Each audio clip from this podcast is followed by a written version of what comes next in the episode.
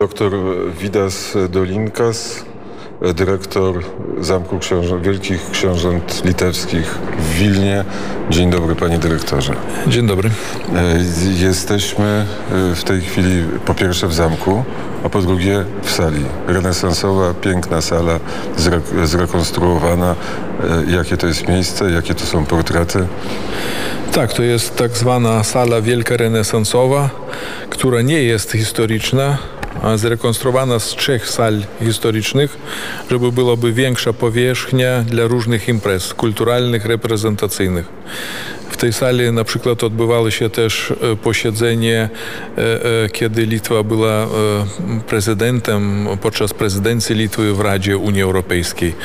Od tej sali rozpoczę, rozpoczął się Majdan Ukraiński na przykład. Tu Janukowicz nie podpisał traktatu z Unią Europejską. Czyli to już jest sala, która ma nową historię, nowa historia Tak, tak. współczesnego świata pisana na tej sali, ale cały zamek wielkich książąt litewskich, władców Litwy został odbudowany, bo został zniszczony kiedy?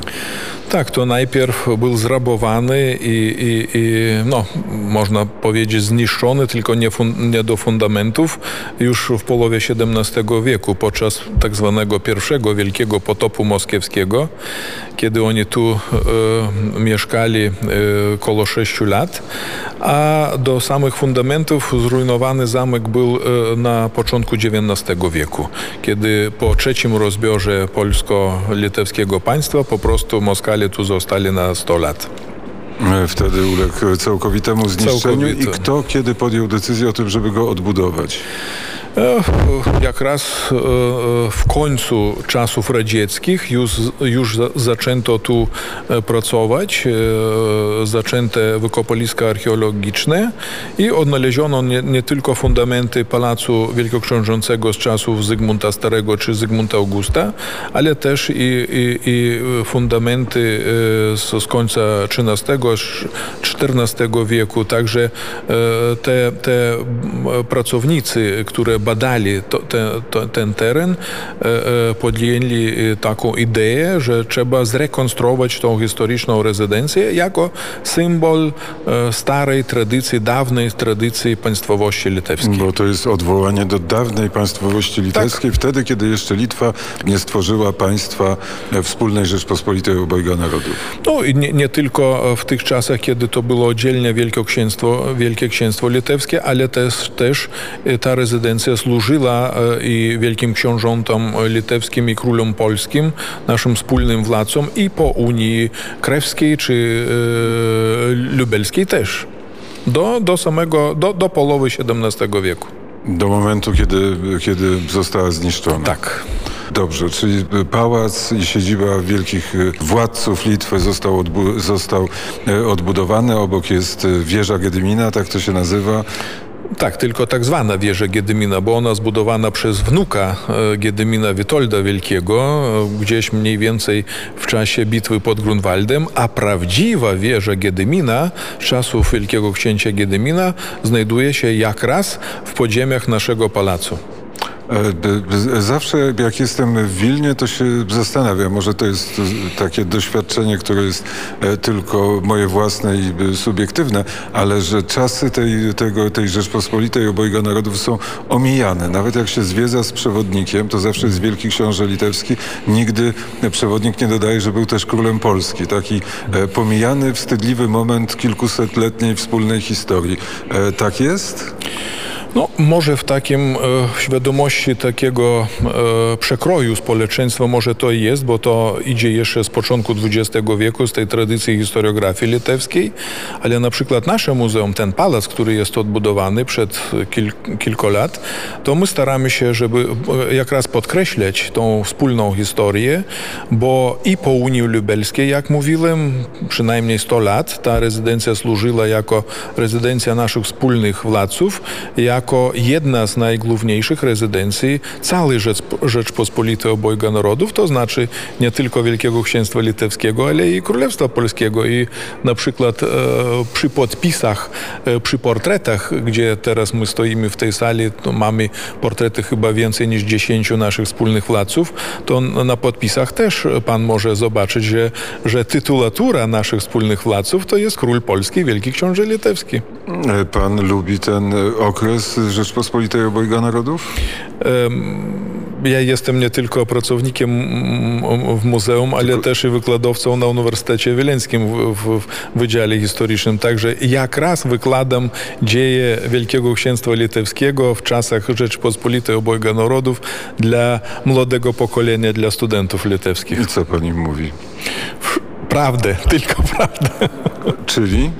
Czyli wszystko. No dobrze, ale decyzja, e, decyzja, bo można powiedzieć tak, w historiografii litewskiej, nie znam jej tak dobrze, ale tak sobie mhm. wyobrażam.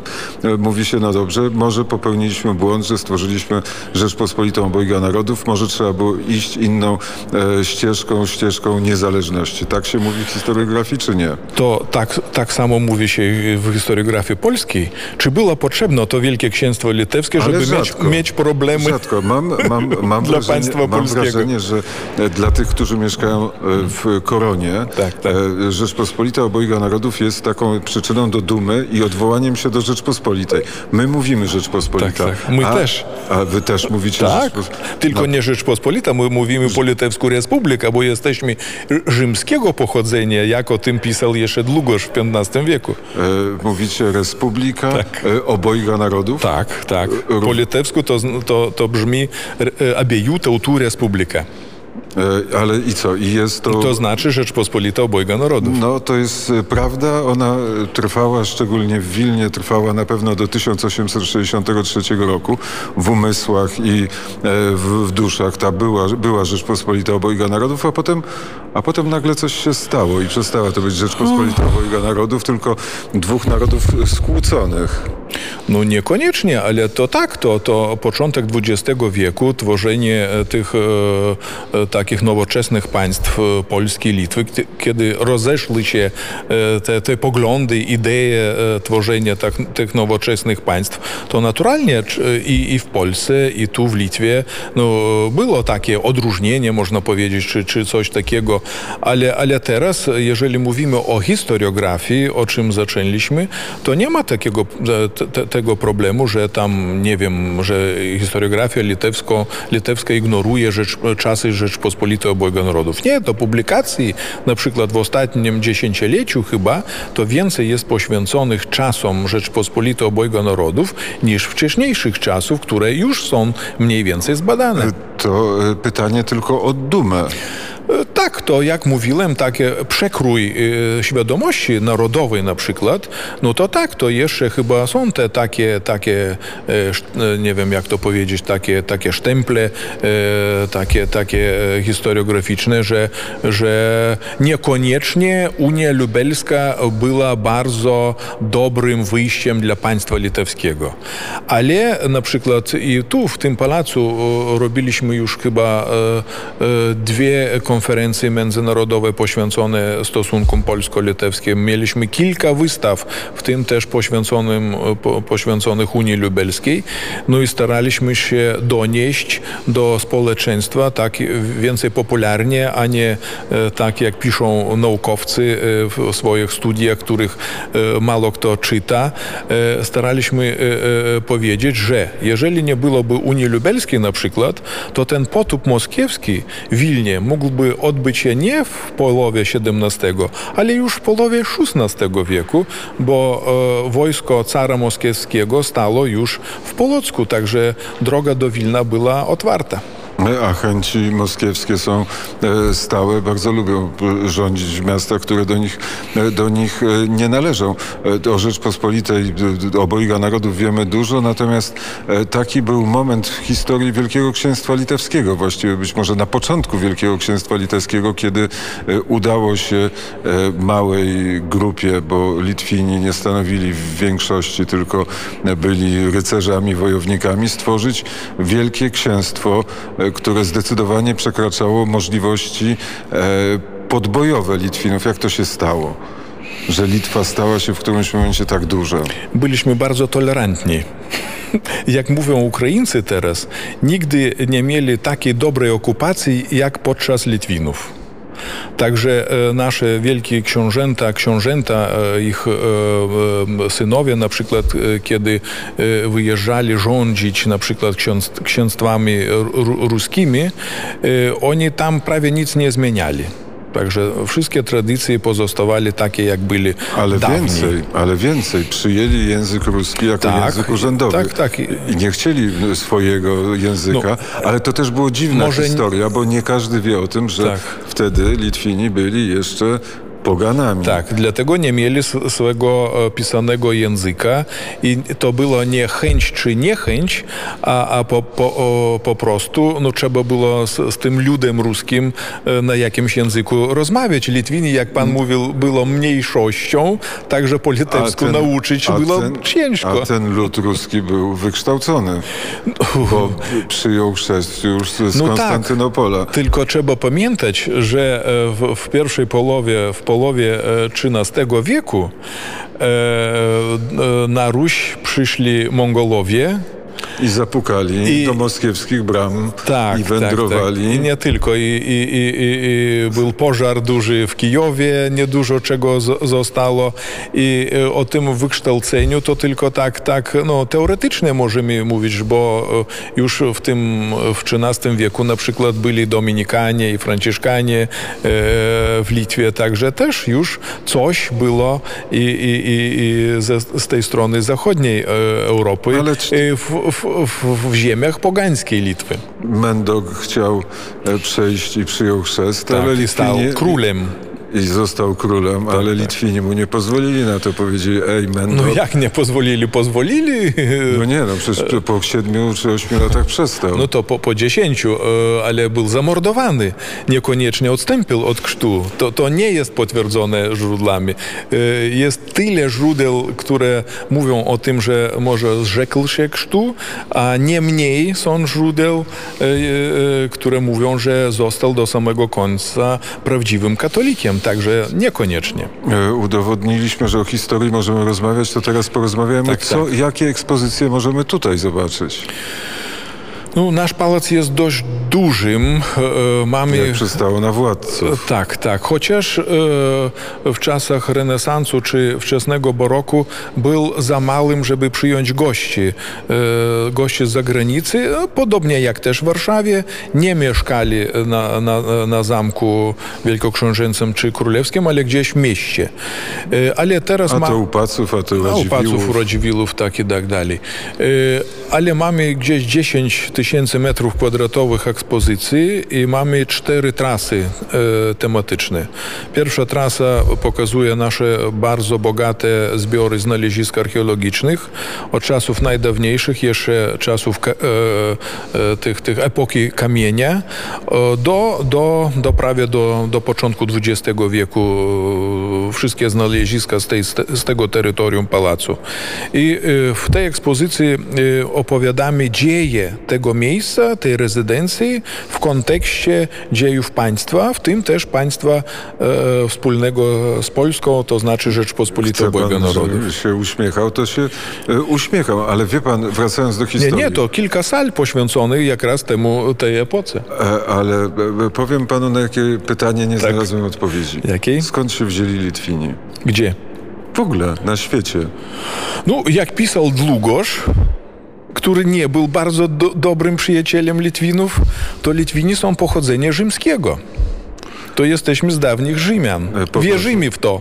Wierzymy Długoszowi. Nie, nie, nie, nie potraficie tego w języku udowodnić, bo to jest wiadomo, Estończycy wiemy skąd się wzięli, Łotysze Tak, wiemy tak. skąd się wzięli, a Litwini nie wiadomo skąd. No to Rzymian. Rzymian, bo bardzo dużo wyrazów, jak, jak i Długosz e, e, To długo z tego, pisał. z tego Rzymu żeście wędrowali w takim razie i którędy, proszę pana? Jakimi liniami lotniczymi? No to e, statkami, statkami w tym czasie, bo to były czasy Нерона. I tak dyrektor się uśmiecha, że to ładnie tak e, słuchaczy radia e, w Warszawie, w Krakowie, w Lublinie od tak. kilku dni wprowadzać w taki błąd? no, można i tak powiedzieć. Ale, ale... Każdy lud skądś przybył do, do Europy. Każdy kogoś musiał pokonać. Przecież się nie urodzili Litwini tutaj. No tak, to jak i Polacy, bo jak jest, Polacy. jesteśmy wszyscy Indoeuropejczykami.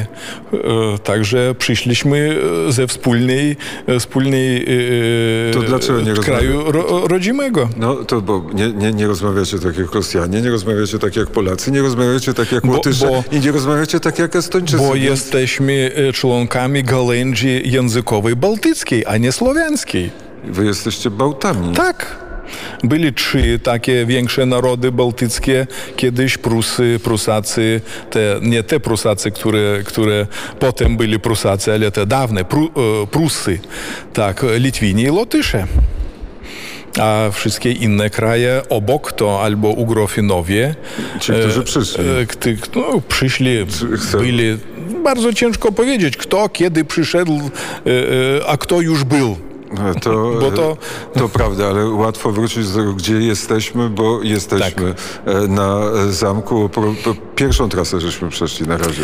Tak.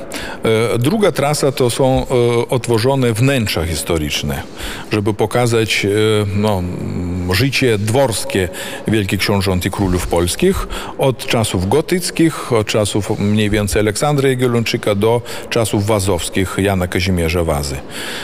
Trzecia trasa jest poświęcona takim mniejszym ekspozycjom tematycznym, to znaczy mamy zbrojownię, mamy, mamy taką ekspozycję życia codziennego, kuchni na przykład e, w, tej rezydencji i, i ekspozycję muzyczną bo w, w, naszym pałacu, tak jak i e, na Zamku e, Warszawskim, na przykład już na początku XVII wieku byli grane pierwsze opery włoskie.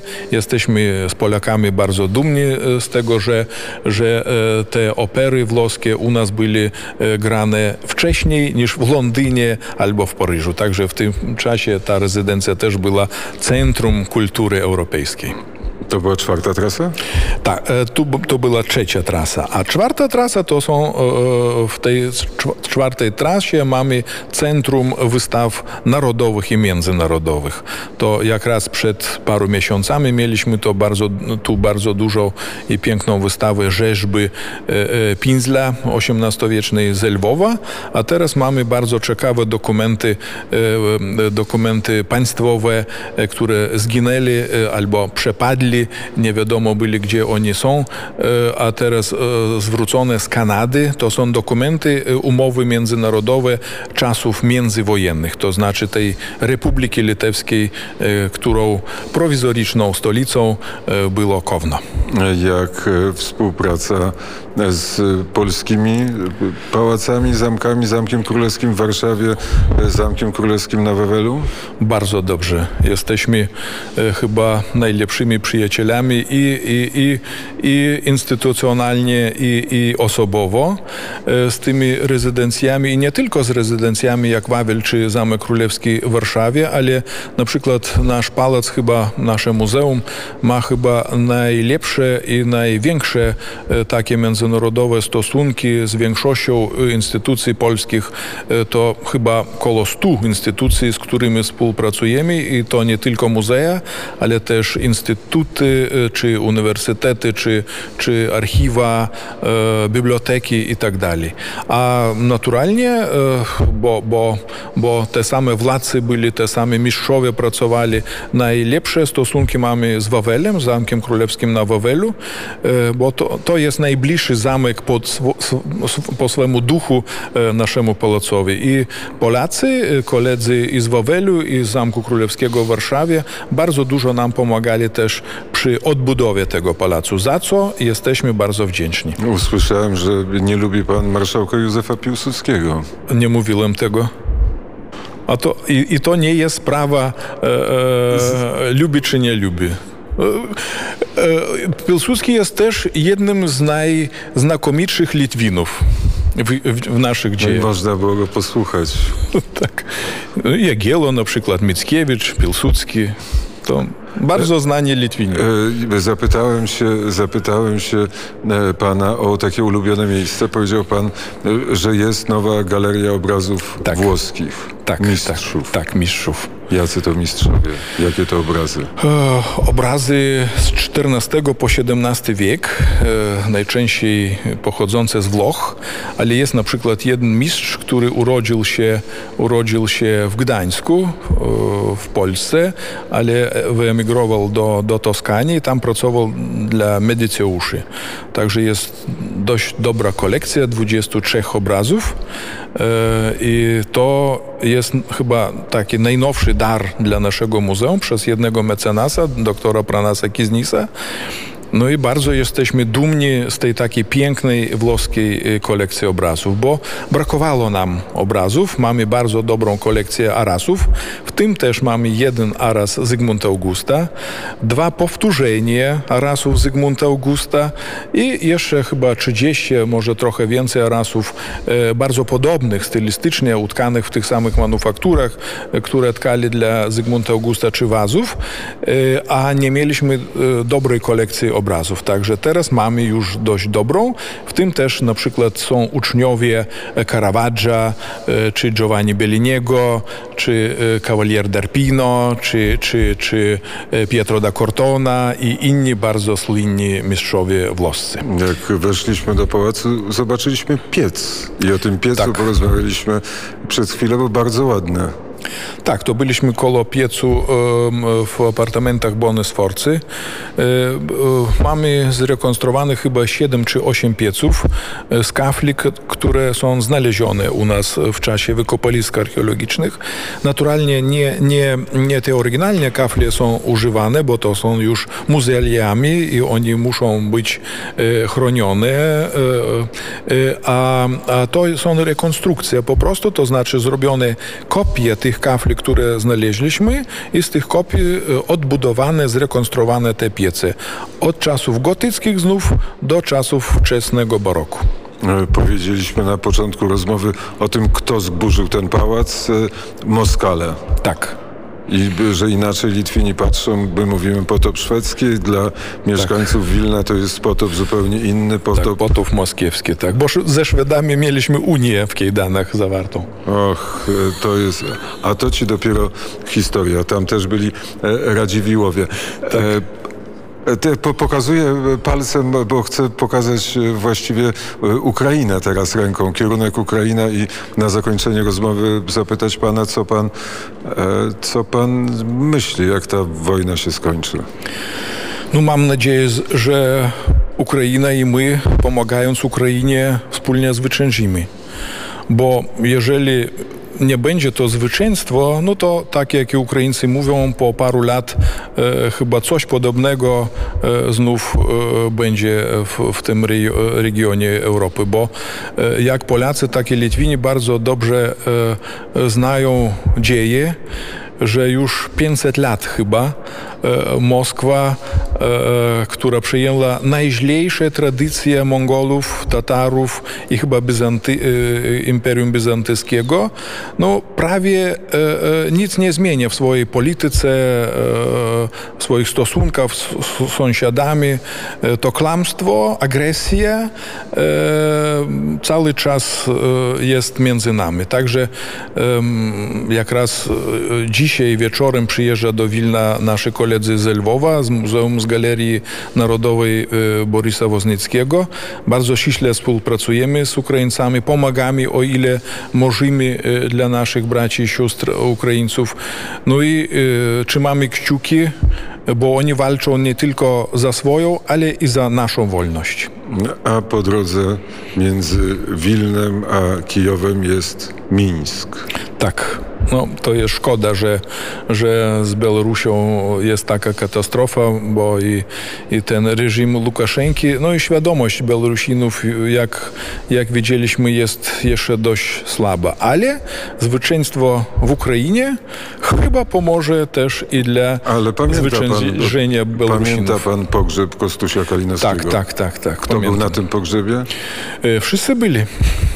Najwięcej było Białorusinów? No, e, flagów beloru, białoruskich było najwięcej. Bo przyjechali Białorusini. No, z flagami wolnej Białorusi. Tak, tak, tak, ale tylko ilościowo to niekoniecznie, że Białorusinów było większość. Tylko oni, oni postarali się, żeby Białoruś na tym pogrzebie e, e, e, była widoczna. No dobrze, panie dyrektorze, to mamy jeszcze skarb jeden. Mamy. Modlitewnik. Tak, mamy. To opowiadamy. O czym? O modlitewniku. O modlitewniku. Od, od początku? Od, od początku. A, tak, to mamy tu w naszym muzeum po raz pierwszy za kilkaset lat e, z Monachium e, e, przywieziony modlitewnik kanclerza Wielkiego Księstwa Litewskiego i wojewody wileńskiego Olbrachta czy Wojciecha Gasztolda.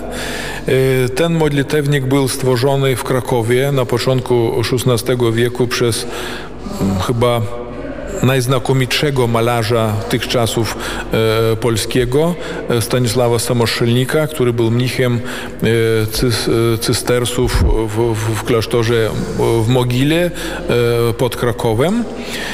Ten modlitewnik trafił do zbiorów bawarskich chyba w XVII wieku, bo go chyba sobą wywiozła, wywiózła królewna Anna Katarzyna Wazówna, kiedy wyszła za mąż za jednego z książąt bawarskich. I z tych czasów o, o tym modlitewniku prawie nic nie było wiadomo. No, w XIX wieku już, już e, znaleziono go w, w zbiorach monachijskich i on teraz po raz pierwszy z Monachium przyjechał do Wilna, a w przyszłym roku chyba będzie też w Krakowie.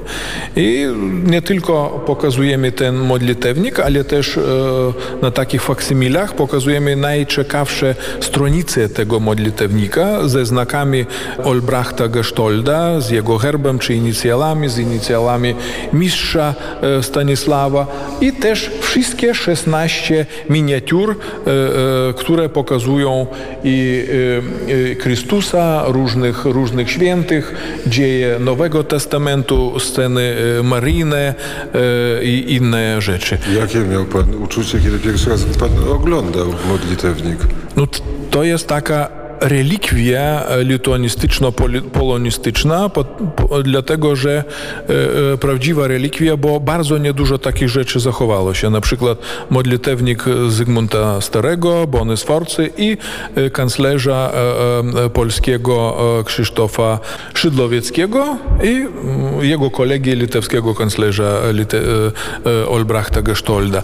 I z tych takich dawnych czasów niedużo takich rękopisemnych, bardzo pięknych książek książek ilustrowanych, iluminowanych zachowało się. Dlatego to, to jest bezcenna relikwia, e, która przyjechała do Litwy i e, e, o tej randze tej wystawy na przykład i znaczeniu mówi takie fakty, że patronem tej wystawy jest premier Litwy pani Szymonite i premier Bawarii Markus Söder, a kiedy ta wystawa była otworzona, do tej wystawy przyszedł i prezydent żeby zobaczyć wystawę prezydent Litwy e, Gitanas Nausėda, który jest bukinistą i dla niego pozwoliliśmy przejrzeć ten, ten, ten, ten modlitewnik, bo e, mamy pozwolenie przez naszych kolegów z Monachium, żeby każdy, każdy tydzień czy dwa tygodnie przewrócić e, i pokazywać zwiedzającym inne miniatury. Także e, dostosowaliśmy do, do, do, do wizyty pana prezydenta, żeby on mógł przewrócić ten modlitewnik na drugą stronicę. Jest e, po łacinie, poświęcona Zygmuntowi Staremu, który w tym czasie, e, kiedy był stworzony ten modlitewnik, był królem Polski wielkim księciem litewskim. I e, no, Litwini to nie bardzo często badali, badali ten modlitewnik i nie ma takich większych badań na, na ten temat, ale na przykład naukowcy polscy to już więcej publikacji przygotowali, gdzie wspominają ten modlitewnik No i muszę powiedzieć przynajmniej chyba dwie takie, takie, takie maksymy, które można przeczytać, że po pierwsze, to jest bardzo ważny pomnik e, e, dla studiowania, poznania języka polskiego, początków pisanego języka polskiego, bo to początek XVI wieku, a po drugie e, jest też bardzo ciekawe pytanie, na które nie ma odpowiedzi. Dlaczego taki patriota litewski, który rozpowszechniał tą, tą legendę pochodzenia Litwinów z dawnych Rzymian, e, swój modlitewnik e, zamówił na języku polskim? Bo inne modlitewniki, które wyszli z tej pracowni Stanisława Samoszelnika, oni są napisane, przepisane na e, języku łacińskim. No, przypuszczenie e, naukowców polskich jest takie, że Gasztold chciał, e, nikt, nikt nie miał wątpliwości, że on zna język łaciński, bo pisał na przykład aż traktaty, traktaty po łacinie, e, albo na przykład statut pierwszy litewski przez niego zredagowany i tak dalej. Albo ruski, staroruski ten język. Ale mogli być wątpliwości, czy on zna język polski. Tak, tym modlitewnikiem on chyba demonstruje, że on posługuje się bardzo dobrze też językiem polskim. Bo na przykład jest taka wzmianka jego kolegi, kolegi Krzysztofa Szydlowieckiego, kanclerza polskiego, że on nie bardzo dobrze zna język łaciński i też chce swym modlitewnikiem, który jest na łacinie, podkreślić, że wszystko jedno zna ten język. Ale to jest więcej przypuszczenie i takie e, filozoficzne, e, fizolo, fizolofi, fizo, fizoloficzne myśli, e, które może niekoniecznie e, są ugruntowane. Powiedział dr Widas Dolińska, dyrektor e, Muzeum Wielkich Książąt Litewskich w Wilnie.